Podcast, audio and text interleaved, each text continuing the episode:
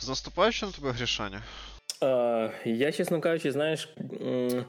Відчуваю, що це буде е, не 2021, а 2020 частина друга. Так як сумірки, знаєш, сага буде, блін, е, поки весь бюджет не закінчиться, будуть просто тягнути з продовженнями, напевно, що цього всього.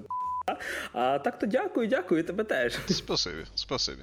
Цей рік був просто а, До речі, ти в якому салаті плануєш е, святкувати новий рік? Я напущу собі повну ванну олів'є. Блін, я от знаєш, е, все думав, типу, де я новий рік буду святкувати, але коли тут спокушають ванною олів'є.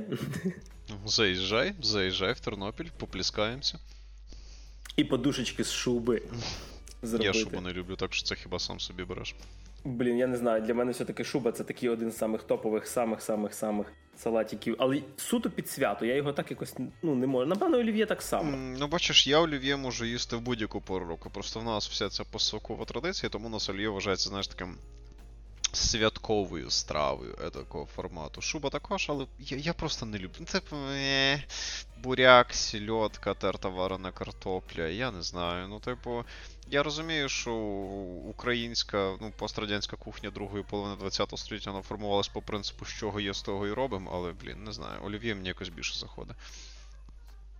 А ще в будь-яку пору року можна слухати подкаст «Та ти шо?» 33-й новорічний спецвипуск, якого ви зараз почали слухати наші любі слухачі, і в студії, як завжди, тільки сьогодні по новорічному Максим Морозюк. Merry fucking Christmas.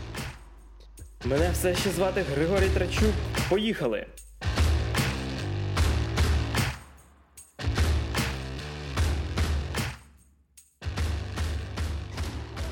Ох, ну що, всі вже блогери підвели всякі топи, розказали про топ кращих екшонів, які були в 2020 році. Хоча, напевно, що самий жорсткий екшен це було в тому, коли 2020 весь наш всіх. Да, у нас екшон весь рік тривав, в принципі. Такий стелс екшон. Стелс екшон, типу, підкрався незамітно просто. Угу. Ой, але е, незважаючи на всю цю сраку, яка була навколо. Е, До речі, знаєш, як це є там тотемна тварина, там рік того чи рік чогось. А це от для мене 2020 це рік сраки. Такий тотем. Але незважаючи на на це. Жопа тіпа... з дерева на самій верхушці, на всіма іншими тваринами. І там на на, на одному полушарі 20, і на іншому теж 20, тому що 2020. І посередині ти. Пос, да, посередині ти в жопі. Ой, але незважаючи на якось так вийшло, що все одно і ігрова, і кіноіндустрія, і не тільки. Е, все одно чимось нас здивували. Їй було тяжко, нам було теж насправді теж нелегко. Але лишилися якісь, напевно, що позитивні спогади, а, чим цей рік нам якось значився. От. Давай, напевно, що про те, що ми подивилися, якісь, можливо, серіальчики, фільми. Ну, на жаль, Що тобі Макс запало? Ну, на жаль, цього року по кінорелізам зовсім глухо, і якщо я навіть щось за цьогоріч не дивився, я, на жаль, не можу зараз конкретно щось пригадати, тому тут слухачі каюсь, каюсь. Серіальчиків я дивився переважно всякий треш, там, типу, як той ж самий Lovecraft County, або ще якісь пару. Це, в принципі, там. Початок серіалу Месія, що був доволі більш-менш цікавим з точки зору да, до речі, згадав теж інтерпретації. Uh, найбільше мені сподобався, попри те, що багато хто вважає другий сезон бойсів більш неоднозначний, мені другий сезон бойсів дуже сподобався. Тобто з тих серіальчиків, які я дивився, які я можу. Дехто це я. І чим вони тобі. А, ладно, маєте, посремось іншим разом. Типу, uh, суть в тому, що попри всі потенційні нюанси, з того, що я зараз можу навскидку згадати, шановні слухачі, якщо хтось ще не дивився другий сезон босів, подивіться. Не дивились перший і другий, подивіться перший і другий. До речі, до речі, до речі, для того, щоб якщо вас Бало дивитись сам удома під час нового року або всі ці операції ех, то більш старої там закалки чи щось таке, можете по приколу огорнути пару серій депойсів по п'яні. Як на мене, чудовий спосіб зламати новорічну традицію в плані банального кінця. А в тебе, Григорій, що по кінцю і по серіальчику? Дивися, ну по серіальчику, напевно, що е, таке, що прямо от мені лишилося. Е, це Мандалорець, і я нарешті його додивився, тому що ми згадували його вже в кількох е, епізодах подкасту. І... Епізодах? Хм. Як це звучить? Це це референс до зоряних він тільки що був слово епізод. Ем, дивися, для мене просто Мандалорець другий ну, тобто почався трошки слабенько, але закінчився на такій прикольній ноті. Я не буду дуже спойлерити, хто бачив, той мене зрозуміє, що його можна так і закінчити. От серйозно, да, я знаю, що зараз Дісней вклав мільйон бабла, типа який буде йти там і серіал про Асоку, і серіал про якихось там Bad Batch, і і ще кучу всього по зоряних війнах. Але от і серіал ем... про те, як Дісней трахає зоряні війни. Ну це напевно, що не на Дісней плюс буде. Хоча все одно в Україні доступний. Га. Так, от до чого я кажу, типу, що. Ем...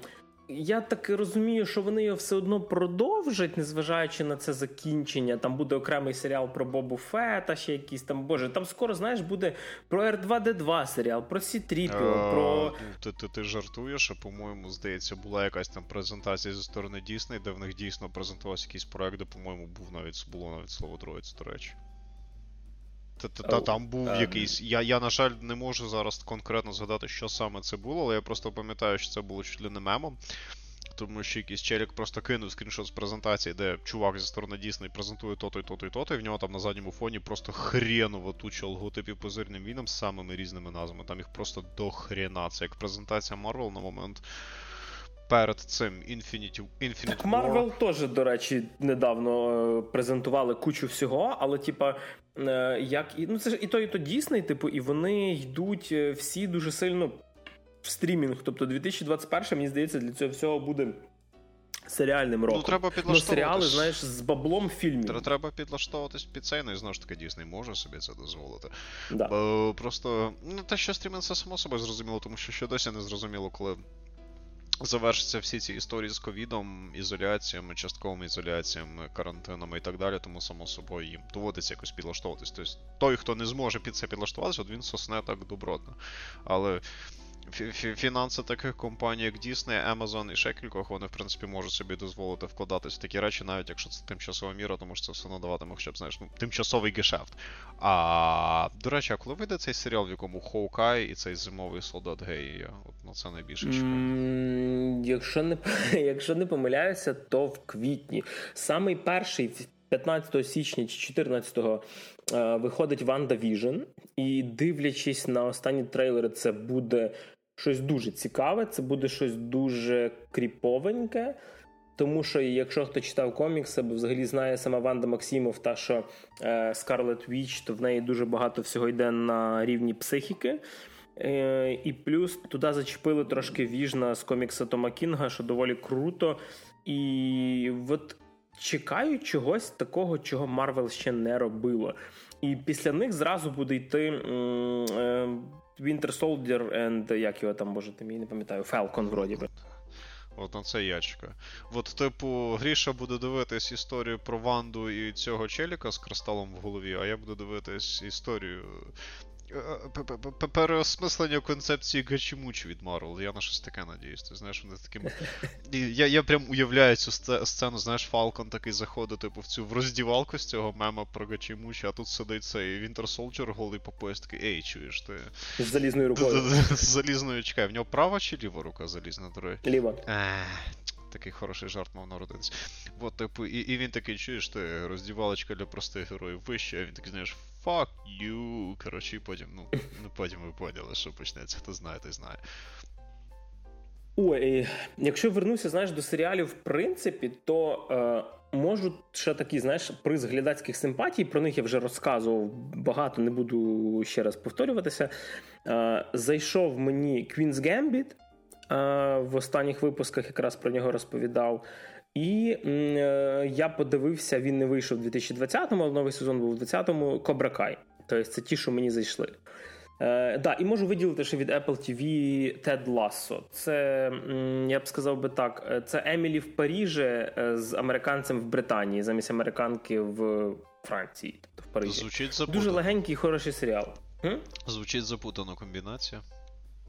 Е, це це коротше серіальчик, коли е, тренера американського футболу з юніорської ліги покликали в Британію тренувати ну, наш європейський футбол. Ну, звичайний для нас футбол. Уй, блін, я колись в 80-х, здається, дивився якийсь фільмець, там де якийсь чорношкірий бейсболіст поїхав жити працювати в Японію то там теж було весело. Я, на жаль, не пам'ятаю назви, але я ще маленький міг по 1 плюс 1 дивився. Доволі забавний фільм, до речі. Але, до речі, ржачно, от серйозно, типу, тобто тут нічого не можу сказати, прям от дуже. На рахунок фільмів, блін, я не знаю, весь фільм, весь рік був доволі ну, порожній на фільми. Я єдине, що можу згадати, на самому початку року вийшли джентльмени Гая Річі. Е, бо, якщо не помиляюся, в них там реліз був чуть ли не 5 чи там 10 січня, щось самий-самий початок року, але це в нас. То от крім них на цьому рівні ні Wonder Woman, ні, ні, ні не знаю навіть що ще згадати, на що можна було ще піти. Ні Менк для мене не вийшов. Тобто, і за відсутності конкуренції доволі складно сказати, який фільм кращий, коли ти не обираєш, а підбираєш, чесно а, кажучи. все, про тенет свого хвальоного Нолана вже забув. А я тенет обсирав, не треба. Ну добре. Це я це, це, це, пам'ятаю це було спроба підловити тебе на послідовності, але хорош, хорош. Вільнув, вільнув. От, коротше, що в тебе по кіно, Макс? Поки так ми я ж тільки що сказав, власне, що типу я. я теж пам'ятаю, що я ні не дивився за цей рік. Ну, як з цьогорічного кіно. Тобто було пару минулорічних фільмів, але я не бачу якогось сенсу це на даний момент підсамлювати. Тобто, типу, 2020 рік для мене буде роком фільмів. Вау. Ну, що ти сказати? Е, Знаєш, сама така думка, коли ти, типу, сідаєш, от, наприклад, я там дивлюся, ага, нам треба якісь підсумки підвести. Давай ну я згадаю, що там що з фільмів було. Знаєш, і я такий просто для мене. Таке перекоти поле в голові. Ну, практично для мене ніколи немає проблеми. Типу, знаєш, щоб я сказав: о, блін, цього року там, допустим, там Джокер вийшов, чи там ще якесь кіно.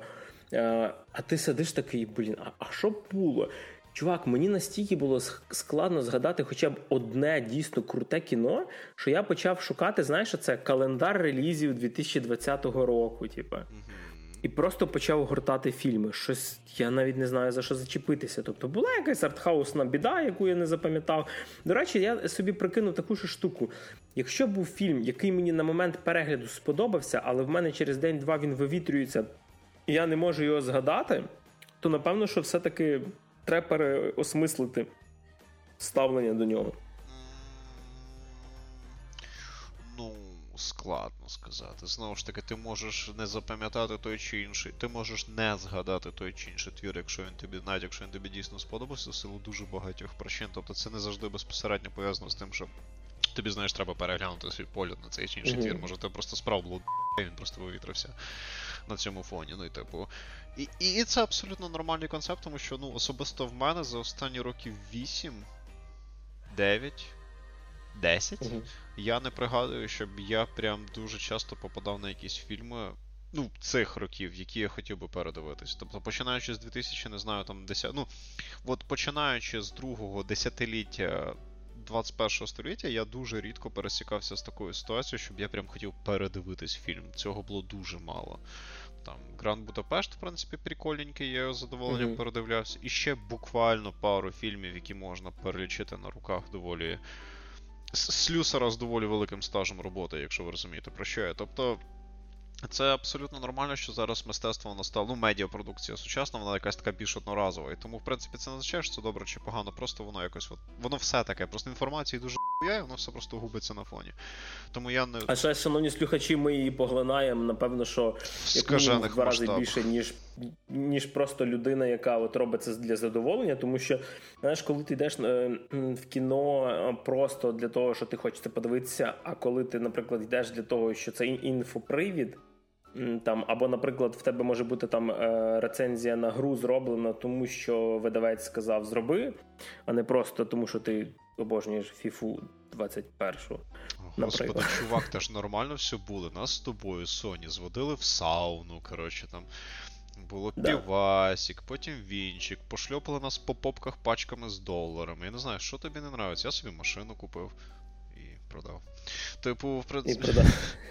Уявно. Типу, це ну це це зрозуміло. Тобто Модельку ми, таку знаєш. Ми, ми, ми, типу, з Григорієм ще в силу того, ну, в силу цієї в силу цього нашого, о, який молодець, в силу цього нашого хобі. У вигляді подкасту такого часткового блогінгу, ще й просто іноді ну, змушені щось подивитися або погратися, або почитати. І це теж на це теж не завжди стоїть шишка, якщо ви розумієте, про що я. Тому що типу, справді іноді буває багато, і тобі іноді не до чергового фільму, чи не до чергової книжки, чи не до чергової гри, і т.д. і т.п.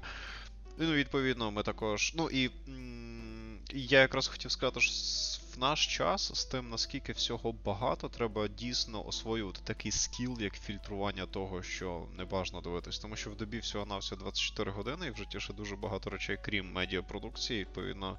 Угу. Скіл фільтрувати те, що ти дивишся, він стає з кожним роком все важливішим і важливішим, бо насправді всього виходить до хрена. Це ми з Грішою зараз не можемо чогось такого конкретно задати, не тому що майже ніхіра не виходило. Ні, виходило просто ультра дофіга всього, як і всі минулі роки. Ну, за винятками певних нюансів по кількості через ковід, але тим не просто менше. менше цього всього було в кінотеатрі, тому що ковід. Менше в кінотеатрі і дуже багато, ну. Ну, ну давайте чесно. Гівна. Давайте, от, ча, да, от той, той ж самий Мулан, який згадається у нас трішки пізніше. Ой, господи, да, це, це звісно. До речі, поки ми ще не перейшли до ігор, е, що хочу ще сказати, ти згадав на рахунок багато чого прочитати. Е, цього року дуже багато хорошого було видано українською мовою з коміксів світових.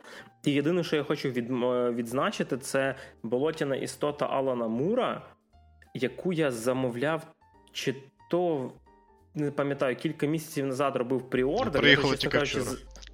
Ну, майже, типу, приїхали, якщо не помиляюсь, 23 грудня, і це прям дуже крутий твір, дуже складний твір, але таку річ мати е- українською мовою це насправді надзвичайно класно. Типу, це є так про прочитати.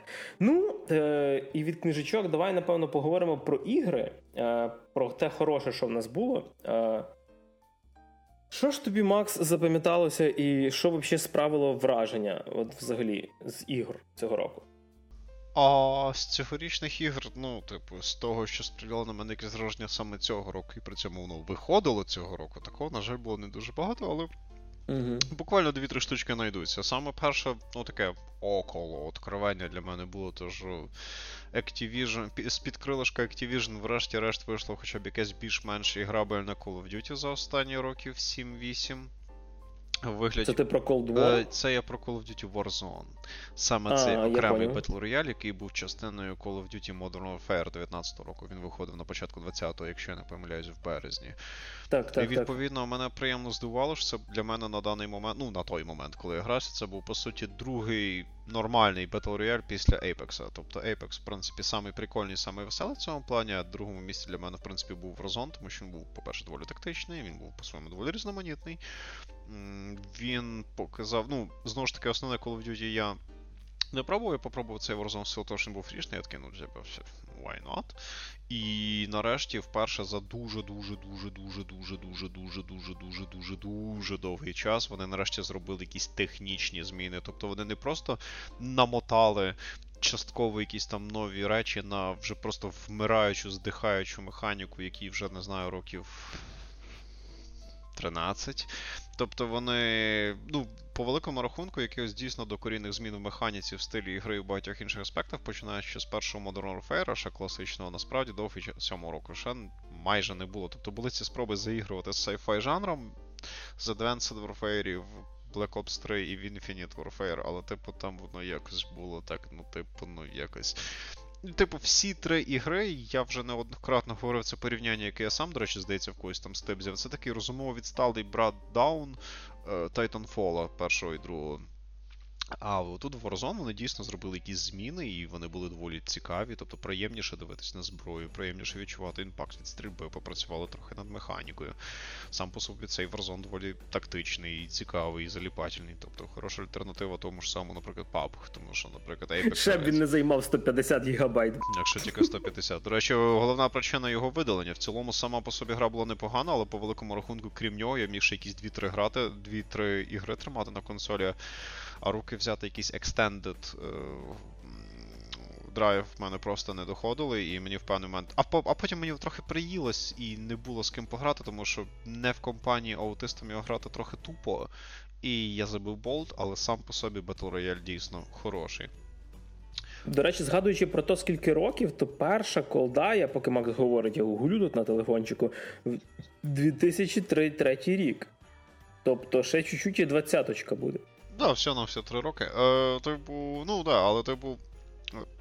Дійсно докорінною зміною був цей класичний Modern Warfare, який вийшов ще в сьомому році. І Call of Duty просто експлуатувало цю систему енну кількість років дуже-дуже довго. Так, вони десь з 14 року в цьому Modern Warfare.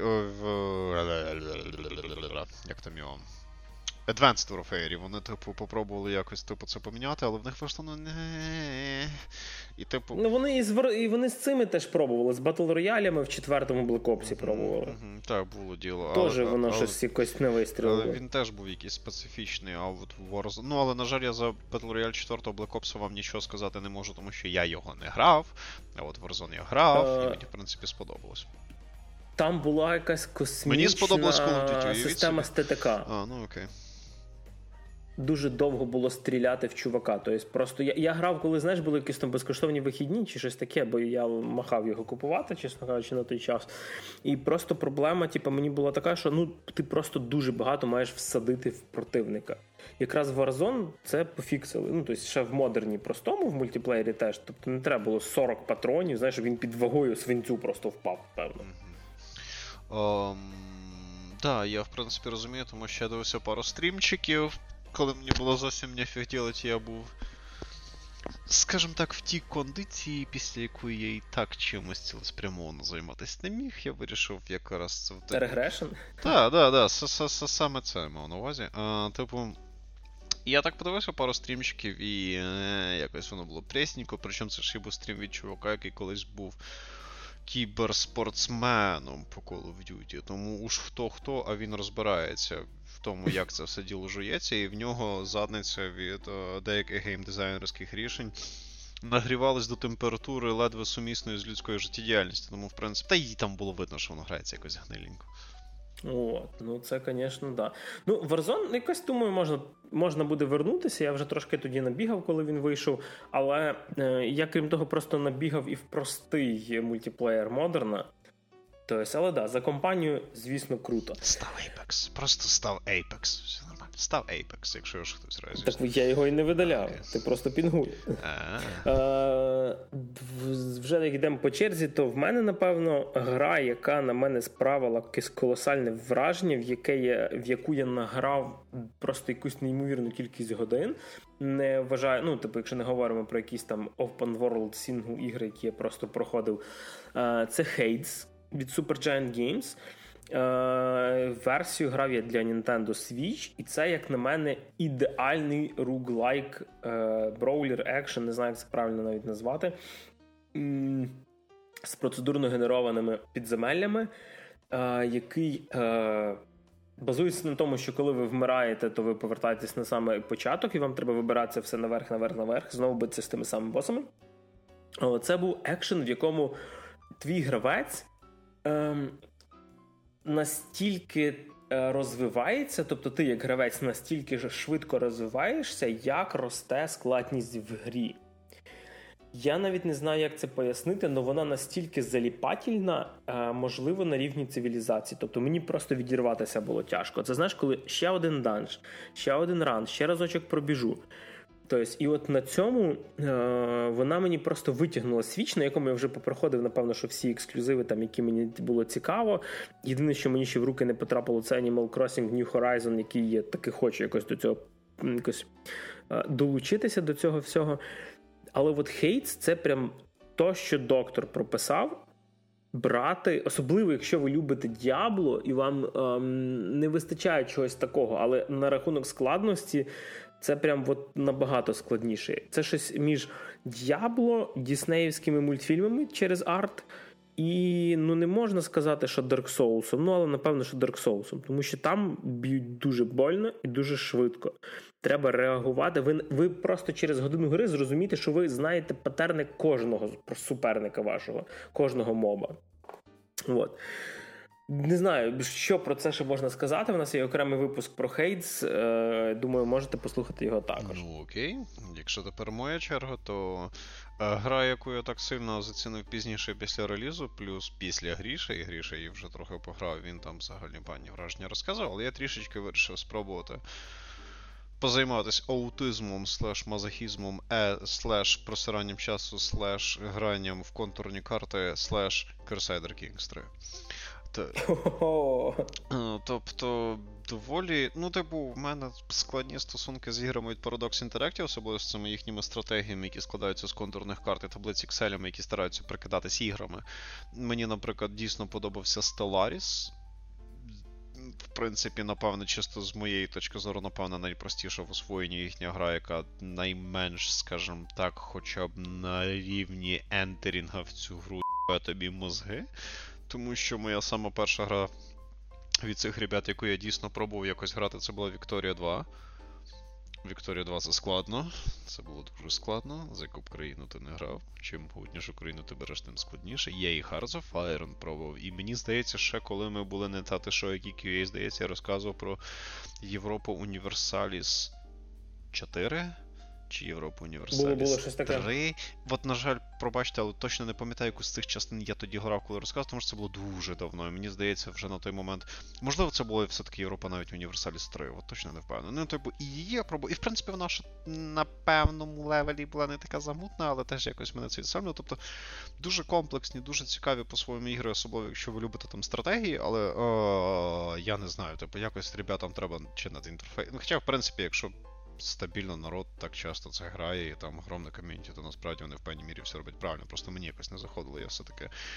Я люблю стратегії іноді погратися, але мені подобається якийсь трішки простіший підход саме до інтерфейсу, дизайну, певних речей і так далі. Але Crusader Kings була теж доволі зліпательна третя, тому що це такий um, Game of Thrones, але не фентезі. Uh, тобто я не помічав цього аспекту раніше, і я лише якось, коли дійсно от спробував хоча б десь якийсь там енний раз просто в захід пограти з цей Crusader Kings 3, я зрозумів, що, блін, це доволі прикольно в першу чергу насправді рольова гра. А, В тому аспекті, що ти дійсно займаєшся всіма цими придворними інтригами, ти займаєшся комунікацією з іншими в першу чергу персонажами. Тобто це навіть не гра про державне якесь управління, це більше гра про нетворкінг свого роду. Тобто це гра про те, як ти менеджер свої взаємовідносини з іншими дипломатами, з іншими монархами, з іншими просто персонажами в твоєму дворі, як ти романсиш подруг, романсиш чуваків, робиш дітей, жениш цих дітей проти їхньої волі з дітьми інших лордів, просто щоб мати хоча б якийсь деякий тимчасовий союз, проте як ти розвиваєш свого персонажа в тих чи інших аспектах. Тобто дійсно гра в першу чергу про персонажів, причому не тільки про твого ігрового персонажа, а вже потім про всі ці стратегічні аспекти. Знову ж таки, чисто для мене. Я розумію, що людей, які можуть грати в Paradox інтерактивські стратегії, вони такі, типу. Як в цьому мемі, де, де що ти, блядь, несеш, коротше, але типу, от просто це те, як я це бачив. І мені це дійсно в певний момент спало. Тобто я, я люто сосав в цій грі, але при цьому просто гратись і менеджити все це дворянство, робити всі ці інтриги, тобто робити таку свою ігру престолів, в певній мірі це було доволі заліпательно, і в цьому плані вона мені сподобалась. Але, але, але просто реально тяжкий поріг входу. Це якийсь все від Paradox Interactive. Тобто, це це як з тими ж самими Dark Souls. Тобто, якщо ти більш-менш придрочився грати, ну або добре придрочився грати хоча б одну стратегію від Paradox Interactive, в принципі, в принципі, в принципі, в принципі, по великому рахунку, ти якось більш-менш уживешся з ними всіма. Але це треба навчитись грати хоча б одну з них, що складно. За винятком, все-таки, на мою думку, Stellaris, тому що я вважаю, що все-таки Stellaris вони пішли на шлях якогось певного прощення. Тобто Stellaris, я, звісно, не можу говорити, що я прям навчився його добре грати, чи хоча б середньо, але я хоча б розумів, що там відбувається, і в мене, на відміну від більшості стратегій Paradox Interactive, було хоча б якесь уявлення, що мені треба робити. В той час, як зі всіма цими іншими стратегіями, в мене з тим, щоб якось пропланувати свої дії на якийсь більш-менш період наперед, ну були певні трабли. Може, я просто тупий, не виключено. Але, типу, от цікаво, дуже цікаво, але сложно. Але цікаво але сложно. Ну ви поняли. Ну, бачиш, типу, мені здається, що от, е, ти дуже гарну е, фразу сказав про те, що це більше навіть рольова гра, тобто, де ти граєш роль, е, ну, типу, монарха, ну там чи чи який у вас там вже буде форма правління. Тобто, от воно мені десь так і виглядало. Тобто, Тому що е, там, якщо е, ви нічого не будете робити, гра буде собі спокійно грати сама в себе. Тобто, ну окей, монарх, типу, ніфіга не робить. Ну, це не означає, що в країні нічого не відбувається. І це для мене спочатку було дуже дивно, особливо сприймаючи те, що е, гра не покрокова. Там є пауза, але гра не покрокова. От мені було прям дуже важко, тому що я думаю, що це буде, знаєш, як цивілізація. Ну, бачиш, Но ні. мені якраз це в цих парадоксовських глобальних стратегій подобається, тому що, наприклад, цивілізація чи Total War, Ну, типу, я все-таки частіше граюсь, наприклад, Total War Warhammer 2, ніж щось від Paradox Interactive. Але Total War вони зжирають більше часу в силу своєї покроковості і комбінації глобального режиму з РТСними боями, в той час як е, стратегії Paradox Interactive вони якраз прикольні тим, що вони не покрокові, тому що зберігається певна динаміка. І, по-перше, ти завжди можеш насправді нажати паузу, коли в тебе якісь певні рішення. А по-друге, якщо Ну, ти да. більш-менш передрочився грати, ти насправді можеш взагалі грати не нажимаючи цю паузу. Плюс в їхніх там кількох останніх іграх, там той ж самий Stellaris, або, наприклад, цей поточний Crusader Kings 3, вони трішечки. Зробили систему повідомлень гравця про якісь важливі ключові рішення. Тобто там в тебе вверху, і в Stellaris, і в третіх кінгсах, типу, вспливає повідомлення про твої можливості, про якісь важливі події. Тобто вони попрацювали над інфографікою гри для того, щоб хоча б повідомляти тобі, коли стається щось важливе. Тому що, наприклад, для Вікторії 2 це була проблема. Я просто не розумів, що відбувається, чому я лажаю. І тобто, і ця РТСність, вона навпаки прискорює процес і додає більше динаміки, тому що. Цивілізацію в певний момент дропнув, тому що це вже перетворюється от в цю от таблицю Excel з нажиманням наступного кроку. А Total War Warhammer 2, ну і Total War загалом мені дуже подобається, але вони жруть більше часу, ніж будь-яка РТС, ніж будь-яка стратегія Paradox Interactive, і тому, в принципі, от в цьому. Те, що вона в реалтаймі, це насправді круто. Просто, типу, це незвично для глобальної стратегії. Це дуже незвично, тому що більшість глобальних стратегій вони покрокові. Але за рахунок цього відбувається почуття динаміки. І це приємно. Це так додає драйву в певній мірі. Як на стратегію, де ти фарбуєш контурні карти і переключаєш таблички з всякими мужиками і тітками. А ще, до речі, вона в мене на компі жере ресурсів більше, ніж деякі Total War. При тому, щоб ви розуміли, там практично немає. е, Ти маєш на увазі MacBook? Ну так, на якому в мене йде Total War е, Warhammer 2. Хм, Типа краще, ніж е. Crusader Kings. Можливо, це проблема чисто оптимізації під е, Mac. Тому що, ну, типу, скажімо так, я, наприклад, зараз граюсь на цьому Lenovo Legion доволі часто, тому що в мене зараз іноді просто от такий графік, що я можу взяти з собою лептоп, сісти в щось позалипати пару часиків, а так, щоб сісти за стаціонарний, то не завжди не завжди виходить по часу. І м, на Total War Warhammer навіть на таких не самих високих налаштуваннях в мене лептоп вже так трохи напрягається, а на Crusader Kings взагалі по барабану. Я ще на фоні всякі подкасти і інші штуки слухаю. Або стендапчики. От, ну і я думаю, що ми були б не ми, якби ми не згадали ще одну гру, яка справила враження. Е, В нас вона так виявилася в списку двох. Ну, як так? І напевно, що. Це так. цей нішовий напевно, реліз. Е, да, до речі, він у нас, скажімо так, це не останній список е, на сьогодні, в якому ця гра в нас виплила. Е, найперше, вона потрапила туди, напевно, що через те, що вона все-таки вийшла через ці переноси. Я думаю, ви вже здогадалися, що говоримо ми про е, Cyberpunk 2077 від CD Projekt Red. Йоху. Довгострадальна РПГ, е, про яку ви вже почули, напевно, що в попередньому випуску більше, більше всього. Але незважаючи на те, як її зараз засирають і як веде себе не дуже добре, напевно, що керівництво CD Projekt, все-таки буде, ну скажімо так, не дуже розумно забувати за те, що все-таки це доволі велика і потужна гра у 2020 році, і в принципі, ну і не тільки в 2020 році. От, Макс, що ти хочеш сказати про наших польських кіберпанків? Ну, дякую, що врешті-решт її вродили. Це для початку.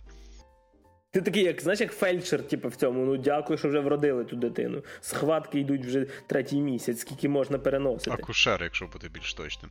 Але так, я, я дійсно в певній мірі міг відчувати себе таким задротом акушером, в тому що вони нарешті-решт її вродили, і вони врешті-решт її випустили, і вона хоча б якось вийшла. На жаль, на жаль, на жаль, на жаль. Це не був такий прям. Вау, ефект від того, якого, напевно, хтось міг очікувати. Що останнім часом, в принципі, ну, останні пару років я, в принципі, і так спокійніше сприймаю будь-який реліз і працюю, по принципі, занадто сильно ні на що не надійся, занадто сильно ні в чому не не розчаруєшся, і, типу, напевно, це був хороший настрой в даному випадку, тому що все-таки була велика кількість дефектів. На момент, коли я зміг нарешті сісти і он більш-менш нормально пограти, по-моєму, вийшло вже три патчі в Steam на декілька гіг кожен.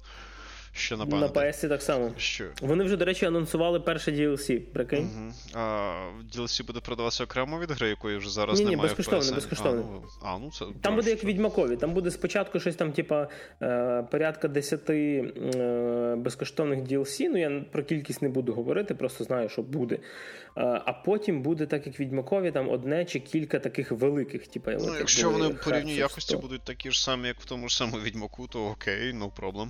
Можна і за бабки. І типу.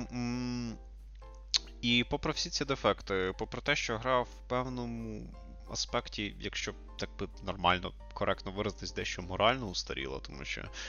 Попри певні РПГшні умовності в тих місцях, де в принципі їх можна було і не ліпити, попри довгі переноси, попри всі ці дефекти, попри іноді специфічну реакцію менеджмента CD Projekt на реакцію людей, попри те, що довго-довго і нудно переносило, але все одно вийшло трохи технічно криво, це все одно одна з найкращих ігор за довгий час в силу того, що вона дійсно по-своєму доволі самобутня. Та в неї напхали місцями явно забагато всього, і в певних аспектах CD Projekt, як в минулому випуску говорив Ріша, трішечки засильно замахнулись і при цьому в багатьох аспектах не стягнули. Все одно загалом враження від гри більш приємне, ніж негативне. Це все одно краще, ніж більшість тих ігор, які зараз виходять. Це хоча б якийсь інтерес до неї. Вона хоча б якийсь має стимул в неї позалипати, особливо її наративна сторона. Це не якийсь шедевральний сюжет, але він хоча б не такий дебільний, як в багатьох інших сучасних мейнстрімних іграх, що теж дуже приємно. Але та, якщо хочете пограти CD Projekt, то на е, CD, якщо хочете погратись в CD Projekt, якщо хочете пограти Cyberpunk, то напевне трішки почекайте, поки вони її ще трохи пофіксять, і тоді вже будете грати абсолютно нормальну повноцінну гру. Мені Cyberpunk сподобався, тому що довго чекали, нарешті дочекались. На жаль, вийшло не так круто, як хотілося, але все одно вийшло доволі цікаво, і всім любителям скажімо так, не самих тривіальних ігор, всім любителям того ж самого формату Cyberpunk, всім любителям якихось ігор від першого лиця, які зводяться не тільки до пів-пів, однозначно, в принципі, рекомендується. Попри те, що дійсно, на жаль, гра вийшла доволі... гарне місто. На, на жаль, в деяких аспектах гра вийшла трохи неоднозначно, але в цілому я ставлю і лайк. До речі, поки ми не перейшли до нашого, скажімо так, гвоздя програми. В типу, гроб до- нашого року. Так. Я ще хочу згадати, що під самий кінець року, буквально на минулому тижні, я нарешті аж не віриться, добрався е- через знижки в PlayStation Store до Doom Eternal. Номінації це Скидон про- року перемагає Doom Eternal. Doom Eternal! І знаєш, в чому це, це типа. Я розумію, що це графоманство і так говорити не можна. Але ти це Doom зробиш. Eternal, але так, звісно, я зроблю, хто мене зупинить, чуєш? Е, але Doom Eternal це Dark Souls від світу Doom. Це піздець важкий шутан. Чувак, це просто така, так сраку тобі розривають в порівнянні з попередньою Думом 2016-го. Бо ж ти просто бухеміо граєш вічно. Що значить тільки Може, його? а, окей. По-перше, я так пройшов е, Лару Крофт, не надо, і це працює. Я вже знаєш зрозумів саму систему, як проходити важкі моменти в іграх. Граючи Doom, треба брати Це, постійно. це легендарне позаду. проходження, безумовно. От. Чесно кажучи, не маю більш про що про це додати. Е, тобто, просто я знаю, як в мене горіло від нього. Тобто, це, це, це, типу, на- я граю на нормалі, а там є ще дві складності після того. Я не знаю, що там це це так, як я колись розказував про е, в Індонезії гострі страви, коли я взяв на три перчика, знаєш, гострі, і в мене горіло все. І я знаю, що є ще 4 і 5. Е, І ти хочеш просто про це книжку почитати, ти не хочеш це пробувати, типу, тому що від 3 горіло. Тобто мене від норми горіло в думі. Мені здається, що на складності там оцьому на цій пекло, чи як там вона остання, там просто треба завчити все. Тобто, от хіба так я можу уявити, тому що це просто якось космічно складно зробили. Його там хейтили, що він там дуже кольоровим став десь. Чуваки, на таких швидкостях я взагалі не уявляю, як можна його зробити. Е, ну, без кольорової індикації. Тобто, тому що просто ти, ти, ти цілишся вперед і тобі прилітає зі всіх сторін. Це не так, як в Assassin's Creed, коли моби такі, ой, почекай, поки один моб його поб'є, я тут покурю бамбук, а потім тебе буду бити.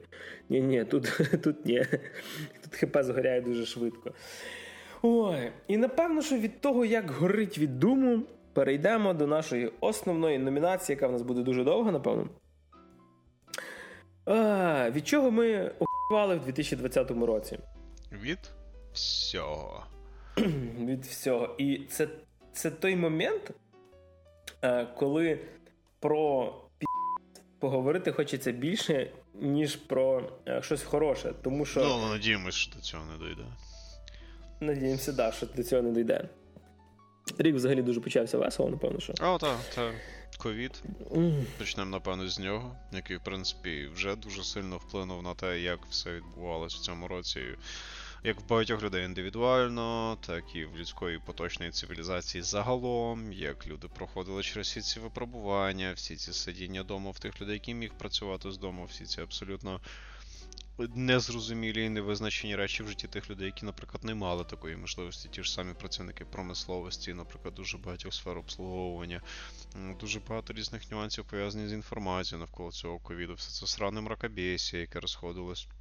В інфополі на рахунок цієї хвороби, та як різні люди реагували на різні заходи, які також були доволі неоднозначні зі сторони різних урядів. Та як Китай опять напиздів, опять, Опять, Китай, хватить пиздіти, будь ласка, будь чеснішим, тому що всім стає від цього тільки гірше, тому що вже другий, як мінімум, сука, по щоту вірус від вас вилазить, і всім стає через це не дуже добре. Це в певній мірі, до речі, нагадує серіал Чорнобиль. Я не пам'ятаю хто, але я, я, я здається, чи слухав, чи дивився якусь блогера, який доволі хорошу алегорію, алюзію, приклад, метафору як кому зручніше наводив на рахунок того, як оце все працює, що типу дійсно от поведінка радянського уряду в серіалі Чорнобиль нагадує поведінку китайського уряду. В серіалі Ковід. Тобто, теж замовчування тих речей, замовчування всіх речей, а в підсумку всі про це взнають вже тоді, коли це вилазить за межі Китаю, і всім стає дуже недобре. Знову ж таки, дуже жорстка істерія. Знову ж таки, на мою думку, дещо жорсткувата історія була навколо цього розсамана, і деякі країни занадто сильно, по-моєму, увліклись деякими рішеннями на рахунок цих карантинів, тому що той ж самий рівень летальності не такий високий, як, наприклад, при тому ж самому пташиному грипі або при попередньому подібному штампі вірусів. там Бо та ж сама Ебола, яка взагалі була просто скаженим захворюванням, яка випилювала людей дуже по жорсткому. Але знову ж таки, рішення є рішення, і можливо в підсумку це дасть нормальний результат, але будемо надіятися, що ті люди, які опинились в крутному становищі через всі ці карантини і інші речі, вони якось наберуться сил і будуть мати можливість якось вирвати з цього всього, тому що особисто я ну я працюю в тій індустрії, яка дає можливість, наприклад, працювати з дому і не просідати по продуктивності зробітку, але, на жаль, не всім так щастить. Відповідно, я. Я тримаю свої маленькі мозолисті кулачки за тих людей, які зіткнулися з такими більш складнішими випробуваннями, і надіюсь, що вони якось зможуть це все діло розрулити, тому що це взагалі не окей, коли через такі рішення люди можуть лишитися, наприклад, без роботи або без постійного доходу. Це головна проблема, по суті, цього ковіду, в тому, що дуже багато людей не мають можливості примножити свій дохід на той момент, коли всі ці речі відбуваються. І хочеться вірити, що в 2021 році вже якось більш-менш розсосеться, або навіть якщо не розсосеться, то вже будуть прийняті заходи, які якось полегшать життя тим людей, які від цього постраждали, в тому числі фінансово. Ну і велика кількість розлучень людей, які сиділи вдома. Е, я тут, до речі, якраз е, напевно, що погоджуся з тобою з цією штукою. Єдине, що ну, е, мені подобається цей позитивний вайб, коли ми всі такі, типу, 2020 у ході, в 21-му буде краще. Такий з їлдаком просто з шипами механічним тебе чекає, тому що все може бути що взагалі тільки попереду, тому що ковід ковідом, а його живе по григоріанському календарю. Можливо, так, так, так. Типа, і все, йому пофіг, типа, що в тебе там вже олів'є стоїть і ялинка. А, тобто, І він такий: ну все, пацани, да, я от награвся з вашою планетою, давайте я звідси з'їбу. Е, ну, Мені взагалі просто хочеться сказати те, що, типу, так як Максі казав, що да, від того самого пташиного грипу і т.д. померло набагато більше людей, і летальність була більше. Е, та.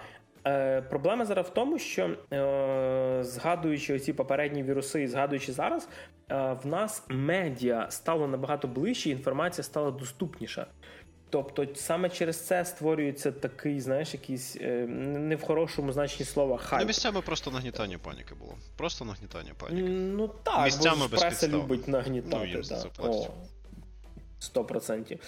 Е, але це повпливало дуже багато на що. І, наприклад, в мене моя така мінімальна біль. Е, я розумію, що це не порівняти там з смертями людей там і т.д. При тому, що навіть якщо згадуючи за це все, то е, до цього ставився я доволі спокійно, поки не почались якісь знайомі, знаєш, які почали хворіти, там знайомі, родичі, ще щось.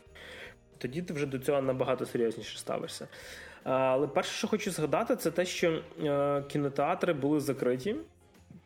І взагалі е, це дуже сильно вдарило по такій індустрії, як індустрії офлайн розваг, так сказати. Е, і коли ми ще говоримо, наприклад, про наші українські кінотеатри, це одне, але індустрія, яка годувала створення фільмів, наприклад, в Штатах є така мережа AMC. Е, ну, коротше, дивіться, я скажу простіше. Якщо говорю і AMC, це можна рахувати 90% всіх кінотеатрів Америки, тобто це майже всі кінотеатри. І в них зараз така ситуація, що якщо вони, е, якщо не помиляюся, протягом місяця чи двох е, не нашкребуть собі 750 мільйонів доларів, то вони будуть об'являти себе банкрутом. Пока і да, ми можемо сказати. Да, Ми можемо сказати, да, та що ви та просто стрімінг, там ще щось, ще щось, типа. Не зовсім так. Наприклад, якщо ти дивишся на стрімінгу, в тебе є місячна підписка, для тебе, як для глядача, це круто. Е, для касових зборів фільмів, е, ну, якщо ти хочеш всю сім'ю завести в кіно, це треба ну, типу, 5 квитків, 3 квитка і т.д. і т.п. Плюс є режисери, які з прицілом на це все знімають. Тобто є якісь касові тижні, є правила Оскара, типу, відносно правила всяких нагород, відносно е, всіляких прокатів кіно. Е, тобто, ну просто треба зрозуміти, що це ціла індустрія, яка може загнутися. Це умовно. Е, От якби просто вирізати якийсь, не знаю, жанр музики, або навіть не так. Просто уявіть собі, що музику не можна публічно транслювати десь. Тобто ти можеш слухати її тепер тільки в навушниках. Um... Ти не можеш її слухати в машині, ти не можеш її слухати на концерті. Концерти теж під це все, звісно, підпадають зараз дуже е, гарно. Ну так, да, всякі там фестивалі, музичні виконавці їм теж стало доволі весело. Ну дивись, насправді, ну, типу, не загнеться інду. Ну, особ... окей, особисто, на мою думку, я знову ж таки не є економічним спеціалістом чи щось таке, я просто людина, яка так чи інакше цікавилась економікою як такою, в силу того, скільки часу я на це мав, вільний від більш важливих речей, або не дуже. Сама по собі індустрія, з нею нічого не станеться. Ми говоримо про проблеми поточного, скажімо так, юридичного лиця, тобто про проблеми поточної компанії. Коли припиняться, коли послабляться або остаточно скасуються всі ці карантинні чи ізоляційні рішення, ти ти, ти на повному серйозі думаєш, що не появиться якась компанія, яка буде цим всім займатися на місці того ж самого AMC, навіть якщо не збанкрутують. Тобто ти думаєш, що після карантину люди не будуть ходити в кіно? Mm. Дивись, штука в тому, типа, ні, люди будуть ну ходити. Ну, Просто е, я думаю, що це може мати за собою наслідки трошки інші. Коли закриється мережа IMC, ми уявимо, ми закриваємо 80% кінотеатрів по країні. Їх викупляє умовний тобто, Амазон далі. Е, Їх викупляє умовний Амазон, типу, в якого зараз весь бізнес під час оцього типу, стрімінгу типу, йде в сторону стрімінгу. І просто мені здається, що це не буде так швидко. Це не просто буде той самий кінотеатр, це всякі контракти. Там треба так само дивитися, хто під під чим підпорядковується. Тому що, наприклад, той самий Warner Media, а, який знімав фільми і заробляв більше з кінотеатрів, який має десь там 25% всіх фільмів, випускає майже які всі виходять. Е, а знаєш в чому прикол? Warner Media – це дочірня е, частина компанії AT&T.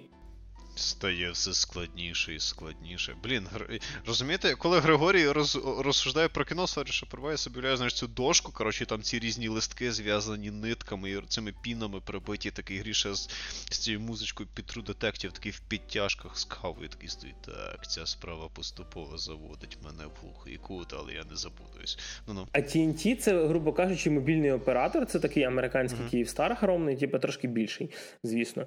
А, В нього, а, якщо якщо не помиляюся, там якісь борги е, на що-то там півтора мільярда доларів. І поки і якраз для AT&T Warner Media заробля... в якому там йдуть Legendary, Syncope і ще багато чого. В якому вони заробляли гроші. Але тут штука не тільки в кінотеатрах. Типа, просто за кілька місяців, поки одні збанкрутують, закінчиться юридична ця волокіта і почнеться інше, Warner Media може перестати знімати фільми для кінотеатрів. Не вони вже це починають. Вони вже випускають HBO Max. Е, Вже наступні два чи три фільми е, можуть не вийти в кіно. Ну, це тимчасовий вже Вандер... Ну, ну кажи. Е, Так, але це може розумієш, це може, типу, цей тимчасовий захід може.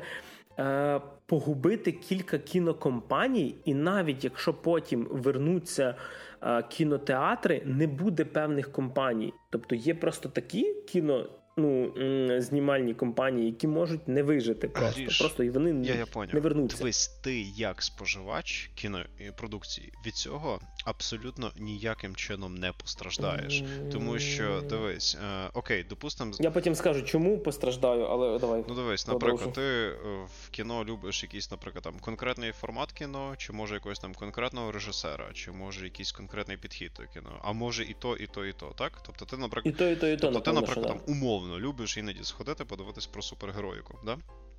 Так, допустим, допустим, зникає чисто гіпотети. Уявляємо цей паралельний всесвіт. Ми ми з Грішею сідаємо в цю будку доктора Хто, якщо я не путаю, і просто пере... Тардіс. Тардіс, так. І і переміщаємося в паралельний всесвіт, де Дісней якимось хуєм умудрився розоритись. І, наприклад, от Марвел, вони, типу, все, одних, наприклад, зараз немає фінансування, щоб знімати ці фільми про супергероїв, так? Але тим не менш, якщо люди так часто ходили на ці фільми про супергероїв, значить на це є що? Правильно попит. А попит породжує що? Правильно, пропозицію, основи економіки. І відповідно таким чином, а, просто якась інша компанія викупить ці умовні права.